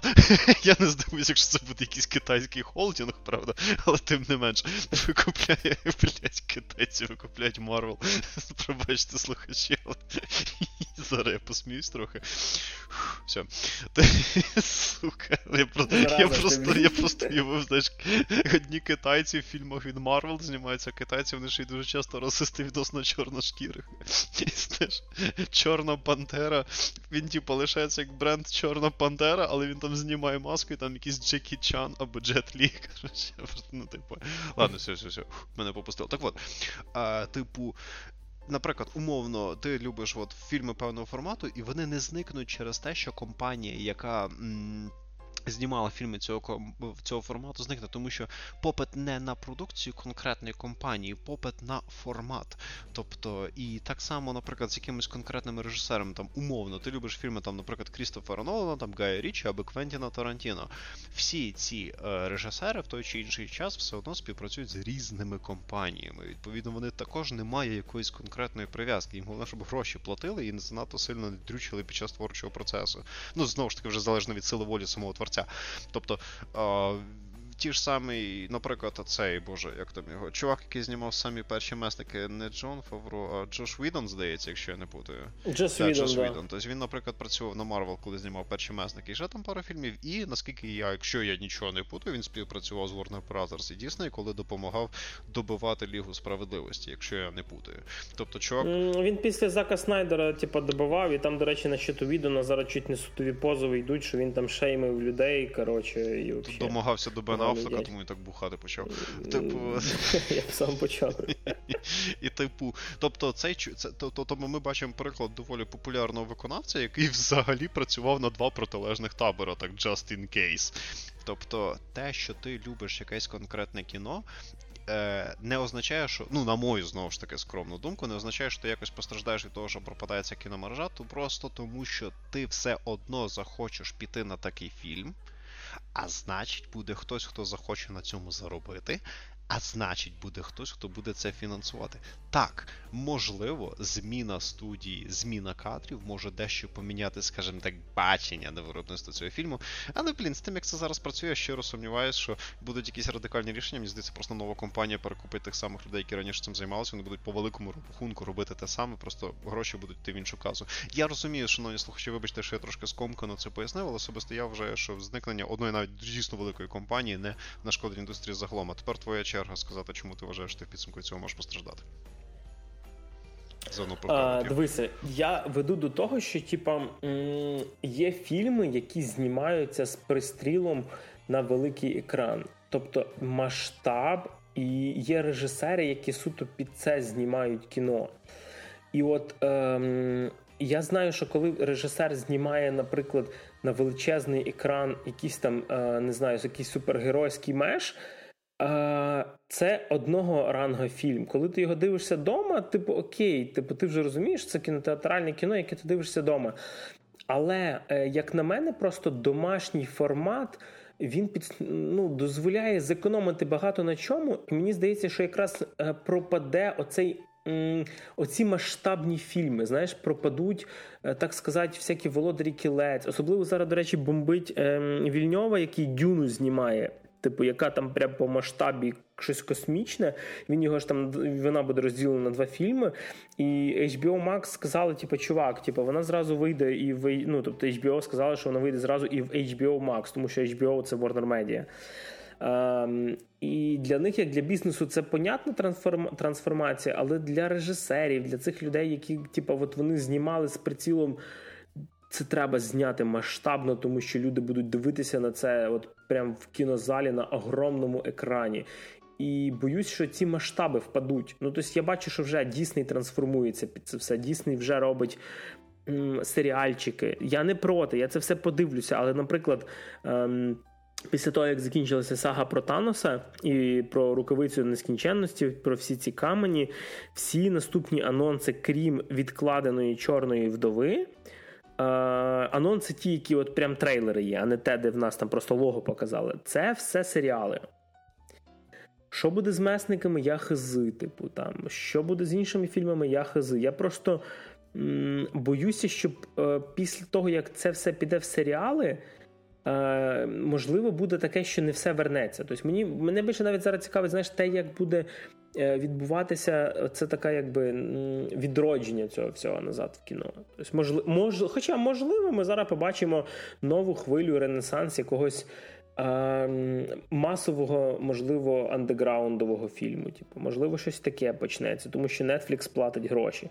З другої сторони, для мене це теж е, мінус, коли в нас почнуться такі холдери, які будуть диктувати правила. Я підписаний на Netflix, я люблю Netflix, але мені не подобається, коли Netflix починає керувати. В нас створюється, знаєш, типу, якась серія з SGV серіалів, як на мене, типу. Тобто, де буде більше про продакшн, ніж про мистецтво. Тобто для мене зараз Добрий ранок пише це середини 20 століття. Ну, типу, ми, ну, давай будемо. Я я, я зрозумів твою думку, sorry, що це. Ну, типу, про продакшн більше, ніж про мистецтво, це мейнстрімна кіноіндустрія, як і будь-яка мейнстрімна медіаіндустрія жди. Тобто це завжди більше про бабло. Давай будемо чесними. там, ну, типу, я не так, щоб якийсь дуже сильний противник там того ж самого кінця від Marvel чи DC, чи якихось інших розважальних бойовиків. Я сам люблю іноді навернути. Щоб не заморачуватись, просто зацінити, як люди на синій тряпці, на зеленій тряпці малювати навчились, але, типу, а якщо ми говоримо про якусь умовну художню цінність, знову ж таки, це теж доволі умовне поняття. Тобто в блокбастерах також може бути хороша ідея, прикольна художня цінність, якісь зашифровані концепти, просто це вже залежно від того, як людина під яким кутом на це дивиться, наскільки вона відкрита до інтерпретацій. Але, типу, ну. Воно завжди було про продакшн більше, ніж про якусь художню цінність. Тобто, якщо ти хочеш про художню цінність, це той ж самий артхаус, як би ти до нього не стався. Тому що, наприклад, дуже багато чуваків, які, до речі, знімають зараз для тебе твоє кінцо по коміксам і інші екшонисті фільми, до речі, починали з того формату кіно, яке в принципі, в принципі, в принципі, в певній мірі можна вважати нішовим. Не так, щоб прямо артхаусом, тому що це теж насправді доволі розпливчастий термін, але свого роду, скажімо так, нішовим. Тобто Джош Відон, мені здається, його самим таким епічним цим це був. Баффі. Офіс. А, ну окей. Типу, ну для мене офіс. Тобто мені від його, мені мені з його творців подобається офіс. Але Баффі, до речі, теж, в принципі, хороший релевантний приклад. Там не знаю. Е, Крістофер Нолан знімав Мементо, наприклад. Тобто Мементо це теж, в принципі, як на мене, доволі. Ну, не не, не так, щоб дуже якийсь такий широко розсамний фільм. Там Девід Вільньов, мені здається, він теж раніше знімав доволі специфічне кінцо і так далі. Тобто... Ну, Вільньов, взагалі, насправді для мене за останні роки знімає одні з моїх улюблених фантастичних фільмів. Е, що продовження Блейдраннера, що е, ну, авансом Дюна, і так само прибуття. Це прям теж мені дико зайшло. Тобто це це фантастика без жодного вистрілу. знаєш. А не з фантастики в нього хороший фільм Сікаріо. Всім рекомендую перший. Вот, типу... Блін, до речі, знаєш, ти, ти мені вже про нього розказував стільки раз. І в мене, я коли е, ми запишемося, ми поговоримо, я сідаю такий, блядь, Макс мені про якесь кіно розказував. Я настільки не можу назву запам'ятати, от ніяк. Притом знаю, що там вроді навіть дві частини. Так, але першу дивись. Друга А друга то не, не то пальто і взагалі, да? Просто подивись першу і насолоджуйся. Типу, перша прикольна. Ну, але знову ж таки, Девід Вільньов, тобто, враховує, що він іноді трохи так скучненько знімає затягнути. Але якщо тобі Blade Runner сподобався, то в принципі, я думаю, Сікаріо ти якось ну, переживеш. Да. Особливо, якщо тобі подобається щось типу Наркос, наприклад. Так от, вертаємося до попередньої теми. Я не вважаю, що це може бути проблемою для тебе як споживче кіно, тому що, наприклад, теж саме масштабне кіно, яке робиться з прицілом на кінотеатр великий, так, допустимо. А в тебе ніколи не було такого, що ти передивлявся якийсь фільм з всіма цими епіками просто в себе вдома? Звісно, що було. Я просто боюся, що це відмінить е, першу ланку в цьому в цій формулі. Тобто, що знаючи, що не буде кінотеатрів, не будуть знімати такого масштабу кіно, тому що не буде вигідно в це вкладатися, Навіть... тому що е, не так сильно заробляють на ньому. Там е, настільки вже говорять, що і гонорари для акторів впадуть, типа, а відповідно зацікавленість цих всіх мит... в лапках чи не в лапках митців може впасти. Типу, є режисери, які можуть пропасти, як на мене. Ну, дивись, е- я не думаю, що прям Тобто, знову ж таки, вертаючись до одного з тих попередніх тезісів, яких я вже і так намотав явно більше, ніж треба. Це чисто тимчасовий захід перед цим ковідом. І, типу, я от не вірю, що люди от десятиліттями дивились всі ці попкорнові блокбастери. Тут через там рік з копійками умовного, навіть не повний рік карантину, вони вдруг перестануть дивитись те, що вони дивились хрен з наскільки поколінь. А тимчасово може помінятись формат цього масштабного кіно, в чому особисто я все одно дуже сильно сумніваюсь, тому що те, що ти дивишся його по телеку дома, а не в великому залі в кінотеатрі, не відміняє того факту, що компанія захоче на цьому заробити, і вона буде робити такий формат. Також треба враховувати той факт, що всі ці компанії вони дуже часто планують всі ці календарні релізи на. Доволі довгий період наперед. Тобто, я не знаю, там. Я я пам'ятаю, як ми обговорювали цю новину ще в якомусь з древніх випусків подкастів, коли композитор Destiny 2 посрався з Activision, і він звідти пішов. І там, коли він йшов, то там чот позливались новини про календар релізів. Виявляється, що uh-huh. Destiny мало вийти 4 частини, причому четверта мала вийти вже в 2022 році. Тобто вони прям з 14 по 2022 рік там собі так нормально напланували, напланували, але що там пішло не по плану. Ну а потім взагалі Bungie Activision розісралися, але це вже окрема історія. Тобто, суть в тому, що просто от в них, в цих великих ребят, дещо пішло не по плану, і вони деякі речі повідкладали просто тимчасово. Тобто ти кажеш, наприклад, там ця е, чорна вдова, здається, відкладена, так? Да, відкладена, да, да, два рази відкладена перенесена, не скасована, угу. відкладена. Просто на кращий час. Та ж сама Дюна Вільньова. Ну, окей, люди не сходять в кінотеатр, люди заплатять за HBO Max. Окей, умовно, фільм заробить трохи менше, ніж, наприклад, в кінотеатрі. Але знову ж таки, є речі, які великі дяді з баблом враховують, і речі, які не враховують. Так, да, буває таке, що, наприклад, от, якщо до ковіду фільм або гра там пососала під час релізу в стартовому прокаті тощо її більше не продовжують, якщо ми говоримо про стандартні умови, це одне. Але інше діло, ну, типу, я не вірю, що вони там настільки тупі, що вони не будуть враховувати той факт, що це все сталося через ковід. Тобто, само собою, це не означає, що не буде там наступної умовної дюни, чи якогось там наступного умовного кінця від Марвел, чи від DC і так далі люди з баблом враховують нюанс поточної ситуації. І так, вони зараз трохи більше вкладаються в всі ці стрімінгові сервіси, але це не відмінить того факту, що зникне повнометражний. Ну, знову ж таки, на мою думку. Тобто я вважаю, що ти можеш за це не паритись, а AMC, якщо і здохне, то і хуй з ним. Просто хтось це все діло викупить. Головне, щоб це не був якийсь там сунь винь хунь китайський холдинг, який понапихає туди китайських акторів, буде пропагандувати комунізм. А так, то в принципі все буде ок. Тобто я замість тебе на всяк випадок зберігаю оптимізм за твої фільми, блокбастери і так далі. А я проти того, що йде скошення від більш епік фільмів в сторону якихось драм і story-based творів взагалі нічого не маю проти. Тому що... Я єдине, знаєш, що ж е, добавлю під кінець цього всього тезису. Е, я боюся, що стане забагато серіалів. Це вже сталося. Це це, це вже сталося, Гріш. Я, на жаль, тут отут я согласен, їх вже стало забагато. І твій прогноз, можливо, правий, тому що. Ну, типу, їх реально до хрена, і ти просто знаєш, якщо в тебе якийсь додаток з серіалами, фіг з ним з тим ж самим Netflix, навіть що сам по собі вже огромно. Тобто їх просто дуже багато, і це вертаючись до тої штуки, про яку ми говорили, що треба вміти фільтрувати інформацію. Тобто да. просто дуже багато. Я швидше всього взагалі буду вводити собі нове правило. Мені не подобається перша серія, я не дивлюсь серіал принципово, навіть якщо в майбутньому він хороший, mm. просто цей. Тому що, ну, типу, ну його всього просто овер до хіра. Ну і є певні жанри ще відсію, так що. Я просто ти згадав за це правило, я зробив трошки собі інше. Я роблю це по двох, е, тому що е, дуже часто пілот знімається відірвано і може, ну майже завжди, і майже може не мати майже нічого спільного з серіалом. Через то я завжди перших дві дивлюсь. Тобто дивлюся першу, яка була пілотна. Типа, е, бо в мене вже було таке, коли мені перша не сподобалася, а з другої мені прям зайшло. Наприклад, е, наприклад Тед Ласо. Оцей останній, типу, він легенький, комедійний, знаєш, okay. типу, він такий. Е, без, як то кажуть, це не сільсько-придільна комедія, там специфічний такий напів. Знаєш, це британський юмор, е, який, е, як би це правильно сказати, стикнувся з американським. Let тобто там американець. Да.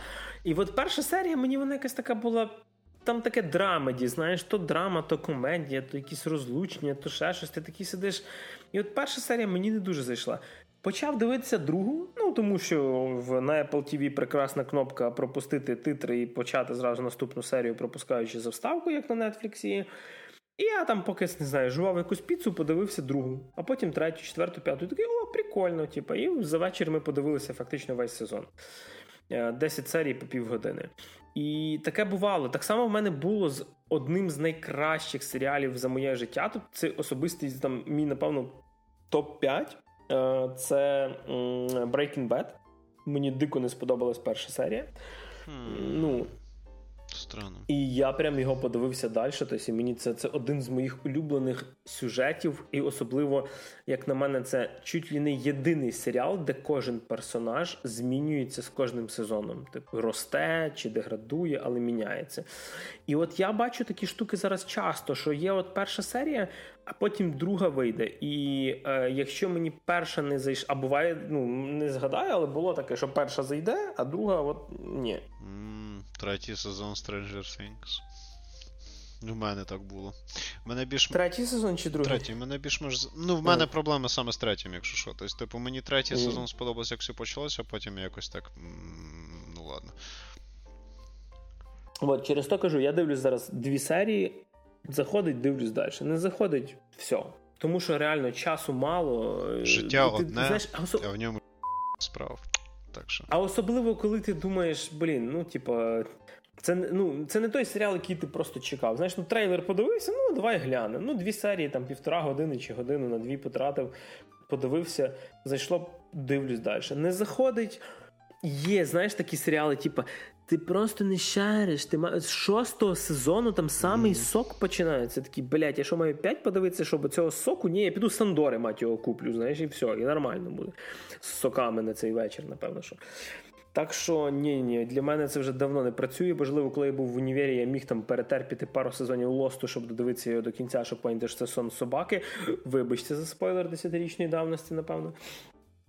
Але ні, от така от штука. До речі, про продажність Китаю і того всього. Я бачу в нас в списку Макс додав. За умови, що я навіть не дивився фільм. А для цього, щоб додати це в список, фільм не треба дивитися, мені це здається. Просто хуй, того, що ти розказував про це. І потім самому ще деякі речі почитати. І і в списку тих речей, з яких особисто я дуже сильно охуював, продовжуючи тему той ж самої мейнстрімної кіноіндустрії, фільм Мулан. Причому навіть не так сам фільм, як той ад, який супроводжував його продакшн процес. Зйомки фільму на території китайської провінції, де є концтабори для етнічних меншин. Спроби угодити китайському уряду в плані того, які там правила під час комуністичної партії. Підлаштування сюжету під певні культурні моменти Китаю загалом.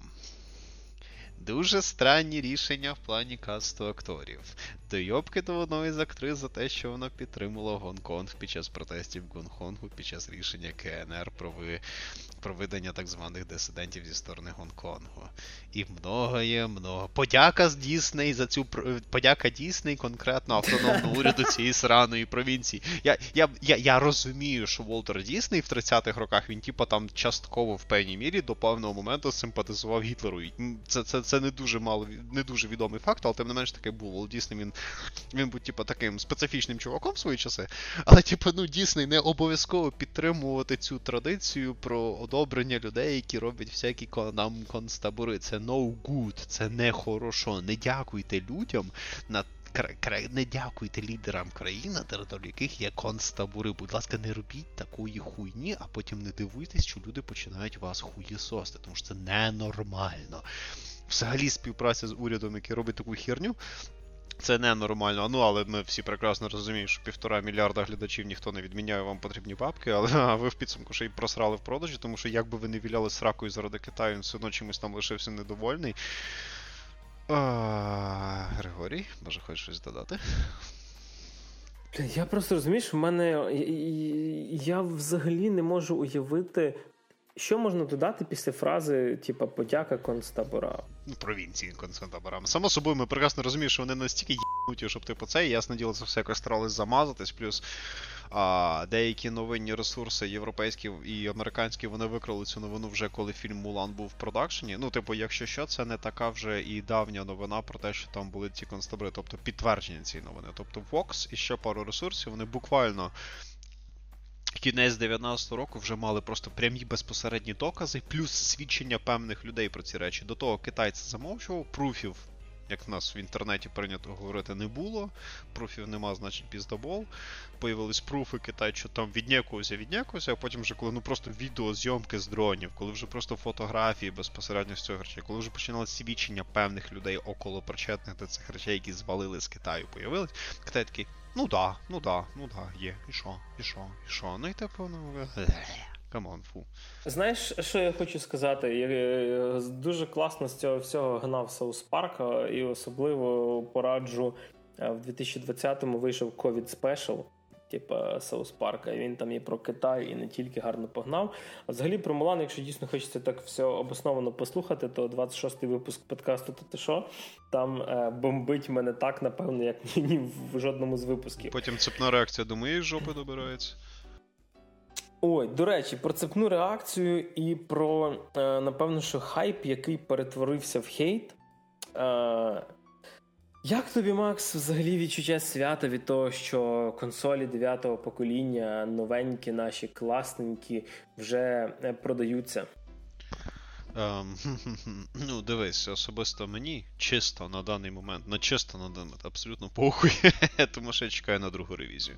Ну, типу, е, ахуєнний досвід, типу, попереднього покоління, яке ви походило в кінці 13 року, вже навчило, що першу ревізію консолей треба брати дуже і дуже обережно, тому що ми можемо наткнутися на велику кількість промислових браків хардверного характеру, або на якісь проблеми з операційною системою. Тому, да, якщо ви дуже любите, якщо це для вас прям праздничок, беріть. А якщо ви не так, щоб дуже цей, то поки що не беріть. Плюс я деякий час в стімчику зависаю різноманітні, що для мене теж доволі повернення до мого попереднього experience 'а, який не знаю, трьохрічної, здається, давності. Я навіть деякі ігрулі там повстановлюю, які хотів пройти, але, на жаль, руки не доходили. І типу, це, якщо що, там в мене Deus Ex і всякі ще певні речі. Ну, Я це... просто хочу тут додати е, до поради нашим слухачам, коли Макс сказав, якщо вам прям дуже хочеться, то беріть, якщо вам не дуже хочеться, то не беріть. Ви не зможете, бо їх нема. Хочете ви чи ви не хочете, ребятки, е, не тільки в Україні, це і всюди. Якщо ви не приордерили, або навіть якщо ви робили попереднє замовлення.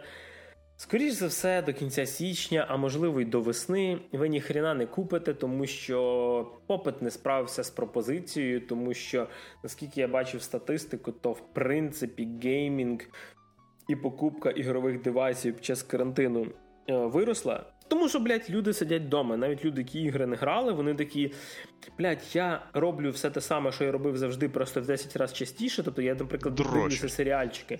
І треба якось урізноманітнювати собі досуг. Е, я не можу там поїхати кудись поподорожувати, про що я теж трошки розкажу потім. Е, можливо, я попробую в комп'ютерні ігри.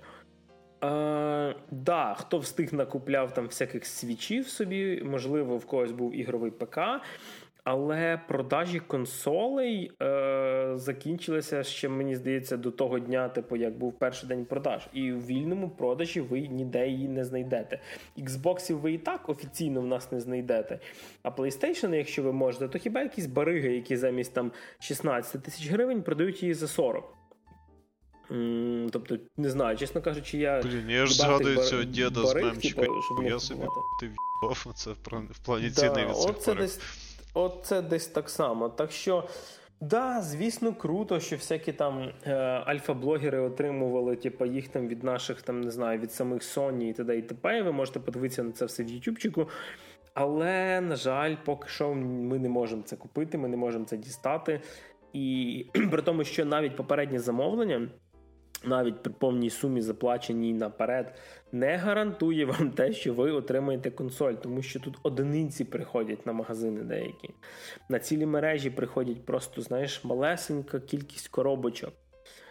От. І ем, не знаю, як на мене, знаєш, типу, було приємно би це все отримати собі під ялинку, розпакувати, там, включити і там гей, як знаєш, напевно, як в четвертому класі, коли я Денді розпакував. Але Діда Мороза грабанули по дорозі, так що sorry. До речі, це теж були такі приколи, коли в Штатах е, кур'єрів Amazon грабували, або самі працівники служб доставки заміняли е, товар в коробці на щось інше. І люди там, оце в Британії було. Люди, замовивши PlayStation, отримували, наприклад, там, типу, фен, або там якийсь набір посуду. Фен? Ну, ну то есть... норм теж ну, сподритись по А, ти не. Я все. Sorry, sorry, шановні слухачі, я не про той фен. Ой, е, да, до речі, про те, що я проговорив. Е, поки згадував за самі консолі. Е, Останні роки, типу, я трошки подорожував, трошки десь їздив, літав. Е, вся ця штука мені сподобалася. Е, і не встиг я тим натішитися, як кордони були закриті. І тепер поїхати, напевно, що з Києва в Тернопіль чи до Львова, це от, е, ну, я майже Віліасом Фогом себе відчуваю, який навколо світу проїхав. Як Особливо Одеса? без. Е, і в Одесі теж, до речі, був так.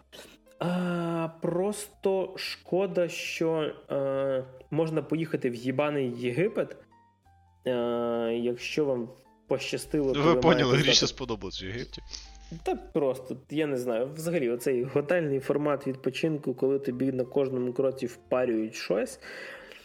Це херня, як на мене. Типу. І розумієш, коли типу, я просто згадую, скільки в мене було квитків. В мене ми, в мене на рік були квитки, якщо не помиляюся, в чотири країни.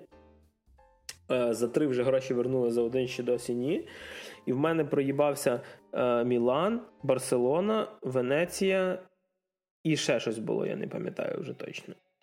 Тобто, і це були, знаєш, це були доволі дешево куплені квитки. Тобто я вже навчився, що можна хантити на всяких там акселераторах квиточків, і можна деколи там за 10, 20, 30 доларів взяти прям ну, то, що коштує 100, 200, 300. А, І ти нікуди не полетиш. І це, до речі, та штука, які, яка може, як ми говорили про кінотеатри, які можуть навернутися і потім вернутися, а воно може навернути лоукостери. Типа іменно лоукост перевізники, які так е, заробляють фігню, е, і просто це все стане дуже дорого. От Тільки мені щось сподобалося. Так, знаєш, ті, хотів PlayStation 5, нема. Сподобалось подорожувати. Пішов в сраку. Люблю кінотеатри, хуй тобі, а не кіно. Не чіпайте комікси хоча б. Типу, бо я вже не знаю, що далі буде. Ковід на мене щось е, тримає. Купи собі гітару. Чи зуб, чи Купи собі гітару. Або якийсь музичний інструмент, до речі. Я на трубі відіграв 14 років в оркестрі. Ні, ну на трубі грати в домашніх умовах все такому саксофон, будеш як Білл Клінтон, там де ви президентом Америки станеш. Тільки акуратніше своїми секретаршами в майбутньому. А так то це. Ну, коротше, Григорій отлично проводив час, поки не панув ковід, а потім все якось пішло не по плану. Я його розумію. До речі, на рахунок проведення часу. Е- Що в нас по стрімах і по твічах? О, ну Твіч, в принципі, в номінації крінж генератор року, в принципі, однозначно просто пальма, кубок, корона, мантія. розпредільча шляпа, будь-яка форма якогось відображення, якоїсь нагороди за першість в чомусь, це однозначно за твічом. Що особистості, які бувають на цьому твічі, що правила, які вводить адміністрація цього твіча, що ком'юніті цього твіча, вони просто балували нас всіх такими новинами, від яких ти втрачаєш віру в майбутнє людства. Від того, як якась там чувіха скрила, що в неї є чувак, і від неї там підписалось 70 тисяч підписників, тому що вони, походу, там на чот надіялись, що їм перепаде від того, що вони будуть їй донатити, так звані сімпи, просто народі. До офігенних правил, які проводили просто супер-мега анальну модерацію зі сторони Твіча, але при цьому іноді могли не працювати в сторону певних конкретних людей, і вже не буду сильно копати з цієї історії. До того, що Twitch там пробував створити якусь раду кібербезпеки, якби епічно, пафосно і напущено це не звучало, в якій там був якийсь чувак, який вважав, що він чувіха і Олень одночасно, і в підсумку він нагорив такою хуйні, що сам Twitch від нього морознувся і скасував цю раду кібербезпеки, як мінімум на деякий час. То в нас там позабороняли слова Сімп, незайманий і ще якусь фігню, коротше, якщо що, ну, типу, серйозно, ці слова можуть банити. То ще якісь офігенні діла, які відбувались в рамках того, що різні блогери говорили один одному, ну, стрімери говорили один одному різну херню. І це все на фоні. То судовий позов від чувака, який казав, що через стрімерш на твічі він став сексоголіком, хоча я не знаю, що він як він тоді ставиться до порнхаба і так далі. Тобто просто люта діч, і просто. Я я думаю, ця генерація новин навколо твіча вона сталася в силу того, що в зв'язку з ковідом більше людей дивить, ну, все сидять вдома, і як наслідок вони іноді дехто, хто навіть міг не дивитись стріми, чисто по приколу чомусь починав їх дивитись. Не так, щоб я дуже. Фончиком деколи навіть. Ну, таке буває. Тобто, е, ну не, не так, щоб я якийсь там великий противник стрімінга, чи щось таке, просто, ну. Скажімо так, я я не маю нічого проти того, що людина іноді там час від часу чисто для різноманіття може собі на фоні щось врубати, але або їй там подобається якийсь конкретний стрімер, який може розказувати якісь прикольні штучки, задвігати там час від часу, але коли це перетворюється от прям в то. Чим це сталося в того чувака, який подав судовий позов на тому, що він без кінця краю дроча тепер на твічі. Ну це в принципі якось Ну, ну якось не здорово. Ну, типу, я розумію, що ти по великому рахунку часто сидиш вдома, але ну, типу, вдома теж можна якісь хобі, я не знаю, там навчитись малювати, грати на інструменті, там не знаю, не любив ігри погратись, ігри заїбали, ігри перестати гратись, ігри, ну ви поняли. Тобто а, дічі навколо діч з твіча, це там, як казав Гріша, вона стала в нас супер просто постійною рубрикою, як ледве не в кожному другому, якщо не в кожному випуску подкастів, да, тому що там без кінця краю просто якась хуйня відбувається. І я взагалі не розумію, як. Ну, типу тезіс про те, що великі комп... Я я сам недавно говорив тільки що в цьому ж самому випуску про те, що великі дяді з великою кількістю бабла вони не дебіли і вони будуть враховувати ті інші речі, але це трохи суперечить моєму тезісу. І я сам це визнаю, що іноді те, що, типу, проектом керує велика компанія з кучою бабла і вроді не тупих менеджерів, що насправді по великому рахунку нічого не означає, тому що рішення можуть прийматися, м'яко кажучи, специфічні. І це теж дуже весело. Ну ну просто стільки всякого крінжа, розумієте, я просто не знаю за що зараз ловитись. Просто без кінця краю. Дебільні правила, странні учасники, відбите ком'юніті, неадекватні рішення. А, Якусь там чувіху, яка тупо засвітила вареником, за що, в принципі, мали б вліпити пермобач, типу, розбанили, а якусь там чувіху, яка що там відлучилась на пару хвилин, і там дитина сила за комп, щось там пограти чи щось там по цей, то її за це забанили пермоментно і розбанили тільки тому, що глядачі почали петицію ліпошити, щоб її розбанили. Тобто самого ж чувіха, ну, в принципі, не так, щоб там сильно щось порушила. А інша чувіха, яка швидше всього в певних доволі непоганих зв'язках з певними ребятами, от просто от розбанили за умови, що по правилам твіча, в принципі, вона мала отримати пермаван. Ну, типу, і много, і много, і другої. Вся ця HGV концепція не так, щоб я дуже сильно там якось бомбив і переживав через сучасний весь цей HGV мумент, але деякі люди там теж якісь трохи странні. Ну і в принципі ті люди, які тролили їх відповідь, вони теж не завжди були там дуже сильно адекватні. Тобто просто ці безкінечні речі в інтернеті. Коротше, народ карантином пора закінчувати, бо народ в інтернеті скоро просто йобнеться. Тобто Twitch в номінації генератор крінжа, генератор дічі, генератор охуєнних історій, як сказав би один актор в одному легендарному російському фільмі, ну просто зашкалював. Буде надіятися, в 21-му все якось наладиться. Або навпаки стане гірше. Один з двох. Ой, блін, я знаєш, чесно кажучи, не знаю, куди взагалі все це заходить. В піз... Ні, ну це це, це що таке. Це це просто тому, що мені здається, що е, площадки, на яких ти мав трошечки якоїсь свободи, починають ставати такими, знаєш, маленькими гітлерами, тобто, ну, коли тобі просто. Цифровий констебер. Е, так. Типу, от, не тільки Мулан, можливо, десь там задіяні люди, які допомагали знімати фільм для Дісней. От, е, До речі, е, так як я вже казав, гра, яка в нас потрапляє в дві рубрики, від якої ми отримували певну пачку задоволення.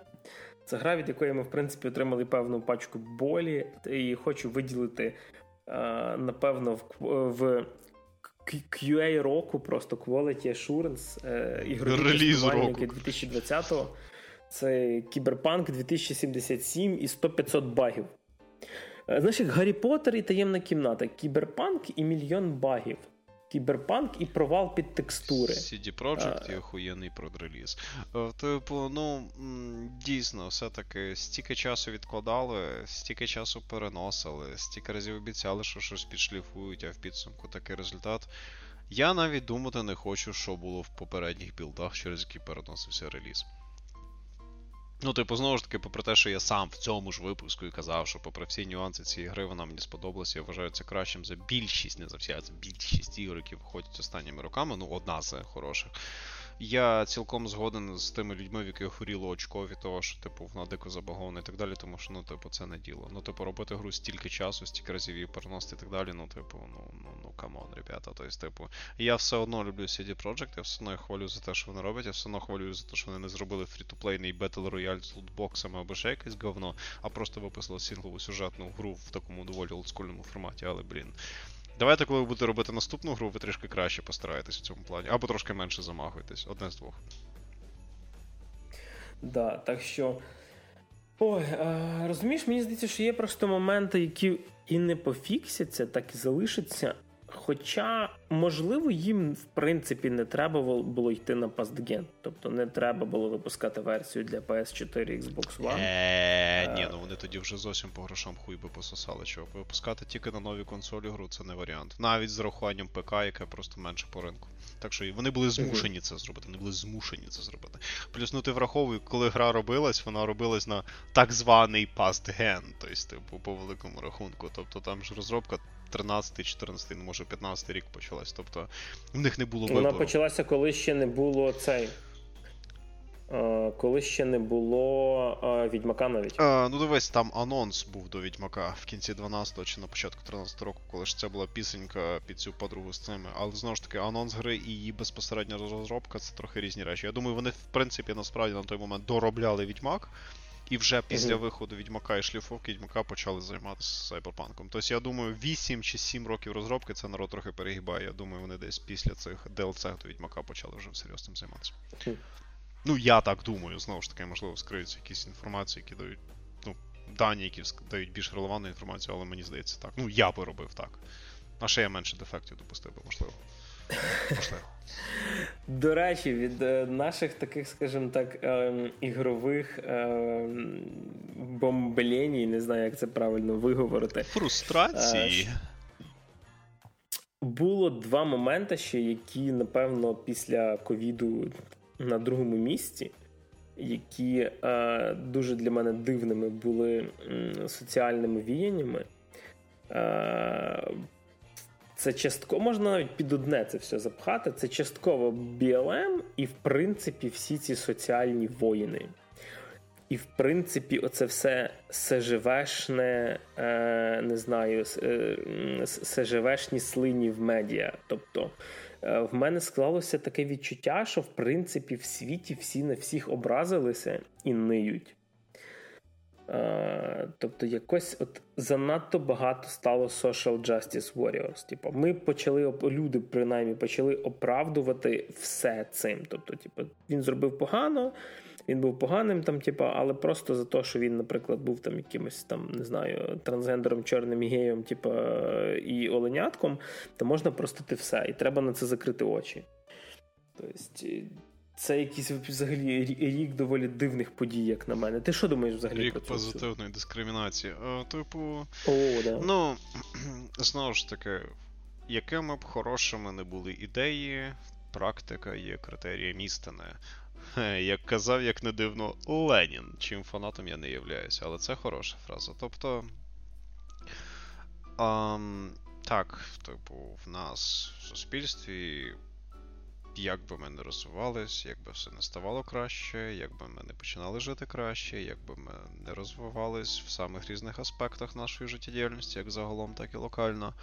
Так, в нашому суспільстві, як от в цілому в людства, так і в певних поточних регіонах по-своєму залишаються якісь певні нюанси. І само собою якщо є проблема, її треба вирішувати. Не відкладати, не ухилятися від неї, не ховатися від неї, не робити вигляд, існує, її треба вирішувати. Але методика рішень також має бути по-своєму зважена. І дуже багато людей замість того, щоб. Ем, робити по факту те, про що вони говорять, тобто, наприклад, там покращувати якийсь там соціально-політичний чи соціально-психологічний клімат в суспільстві, по великому рахунку, просто навпаки роблять ще гірше. І це те, як на даний момент реалізовано в більшості своїй, не не всюди, в більшості своїй концепція так званої social justice warriors, коли типу люди, мов, типу, пробують захищати так званих вогнітяних, але по великому рахунку просто страдають хуйньою.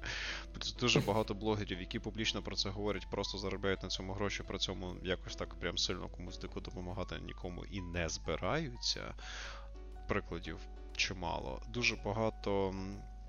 Медіакомпанії, які робили ставку на попит на всю цю SGV штуку, теж так нехірово прогоріли. Особливо, якщо ми говоримо про сегмент преси, тобто дуже багато навіть відносно великих видань на цьому так нехірово прогоріли, понаймавши людей з такими поглядами, а ці люди генерували велику кількість просто фейк-ньюс, і в певний момент настільки сильно впала довіра до всіх цих медіаплатформ, що їхня відвідуваність дуже сильно знизилася, їм вже просто з любими клікбейтами якось вицесамлювати, і це все одно мало що давало. Тобто дуже багато компаній наробили дуже велику кількість помилок, граючи на цьому тренді по-своєму, і, відповідно, вони теж в цьому соснули.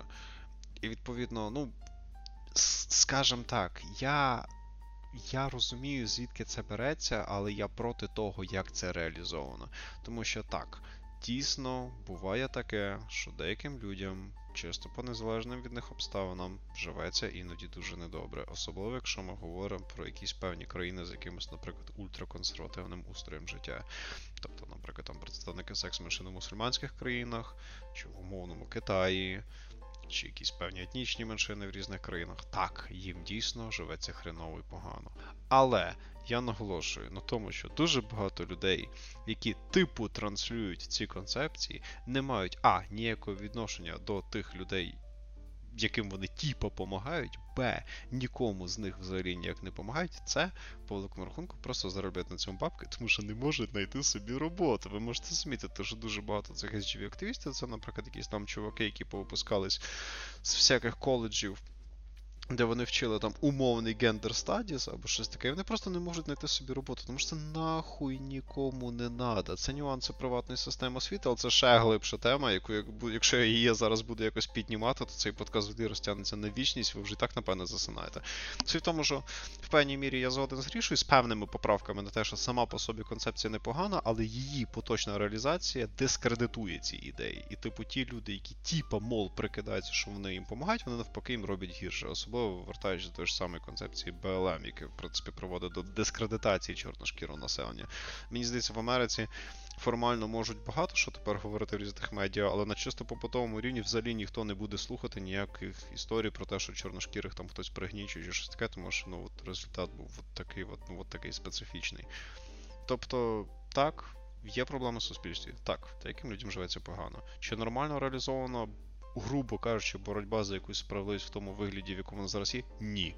Це абсолютно неправильно, і ці люди просто по великому рахунку або наживаються, або виміщають якісь свої комплекси, або стараються помститись людям, які їм нічого не робили, просто використовуючи ту владу, яку вони хоча б на деякий час отримали. А ще дуже багато компаній, які під це все діло прогиналися в підсумку, обсирались. Ті, що розумніші, просто цю все діло звертають. Наприклад, той ж саме Electronic Arts, вони деякі зміни в своїй політиці в цьому плані проводили, і так далі. Тобто тема складна, тема замутна. По великому рахунку якось однозначно не скажеш, тому що з одної сторони ти розумієш корінь того, звідки воно береться, але з іншої сторони я просто іноді охуюваю від того, як це реалізовано на практиці. От таким супердовгим графоманським спічем я підвів свою думку про це. Sorry.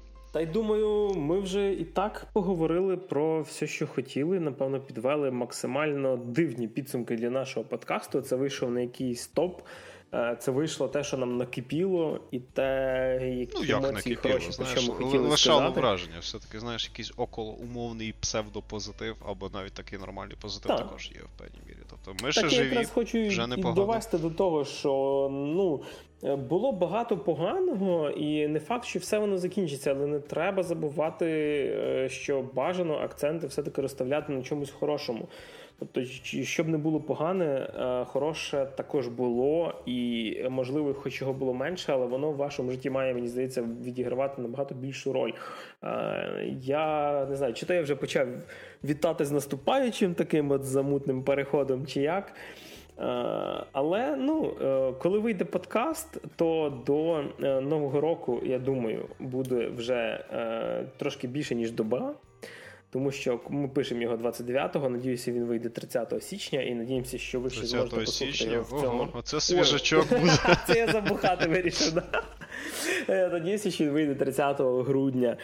Е, в принципі, Макс, які від тебе привітання до наших слухачів, які, до речі, вже більше ніж 20 тисяч е, е, прослуховувань, більше ніж 20 тисяч раз послухали нас, і це я говорю тільки про наш RSS, нашу основну платформу на даний момент. Отак от. Ну, скажімо так, не хочеться сильно там косплеїти всяких президентів різних країн в різних цих промовах, але тим не менш, типу, Цей рік був важкий для нас. як не дивно, саме це я хотів сказати. Тобто цей рік це був просто піздець. І, типу, і. Це було сложно, комусь може було попроще, комусь трохи складніше, комусь дуже складно, але якось, типу. Треба робити висновки з своїх помилок, треба вміти пристосовуватись до обставин, які від тебе не залежать. Треба рухатись вперед, як би тяжко це не було, тому що якби Павстонс звучало, якщо тобі рухатись тяжко, то можливо ти рухаєшся в правильному напрямі. І як казав один з філософів стоїцизму, на жаль, я не можу, на жаль, згадати конкретного імені, але фраза мені сподобалась. Так само, як дорогоцінності не покращуються без грани, так само людина не покращується без випробувань, тому що змогли, стягнули, молодці.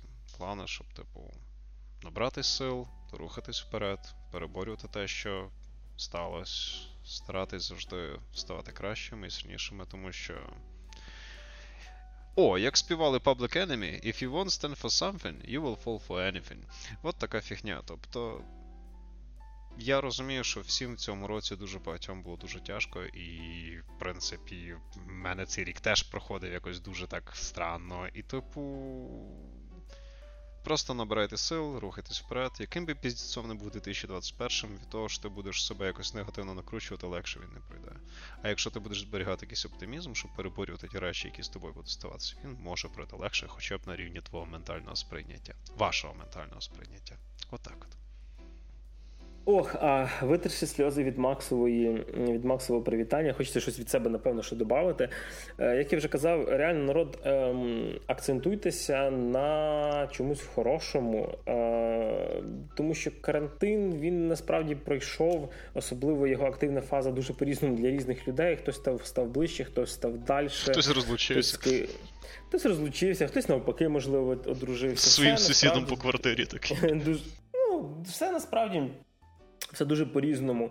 Е, Надіюся, що незважаючи на той весь піздець, який був у 2020-му, 2021-му, типу, ми е, будемо трошки жити легше, трошки жити краще і якось підходити до тої межі, коли е, почнемо згуртовуватися більше. Тому що що дійсно зробив 2020 рік, він трошечки згуртував е, людей в принципі загально. Тобто в нас з'явилися більш загальні правила. Ми ці хрьобані маски, які неможливо носити, коли ти в окулярах ходиш, особливо зимою. Я зараз заходжу в будь-який магазин, я не бачу ні хрена.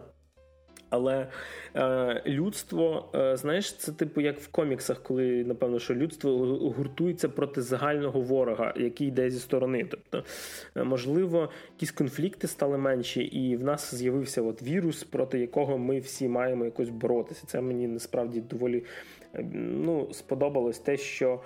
е, Стала, знаєш, така загальна планета триматися проти цього вірусу, а не десь це все локально. Так що, ну що, народ, в принципі, з наступаючим. Дуже круто, що ви нас слухаєте. Вас стає все більше і більше. Ем, цього року ми пережили і е, рік нашого подкасту. Та те, що ми пройшли і саме тяжке випуски... випробування для людства. Одразу е, після да, ми пройшли. В нас з'явилися випуски рекордсмен, де ми до 4 тисяч прослуховувань на випуску доходили. Е, ми з'явилися на неймовірній кількості різних платформ. У нас побували різні гості. Ми покращили звук, стараємося все-таки для вас і стараємося стараємося, знаєш, як то кажуть, стараємося некомерційно. Так що е, надіємося, що почуємося в наступному році і будемо старатися робитися кращими, запрошувати все більше людей, створювати якогось нового медіа-контенту. А ви, як і завжди, слухали тільки в цього разу 33-й випуск подкасту «Та ти шо?» і в останнє в 2020 році для вас сьогодні працювали Максим Морозюк. Зі святами. Мене звати Григорій Трачук. З наступаючим!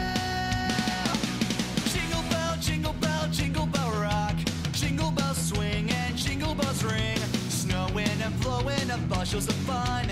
Now the jingle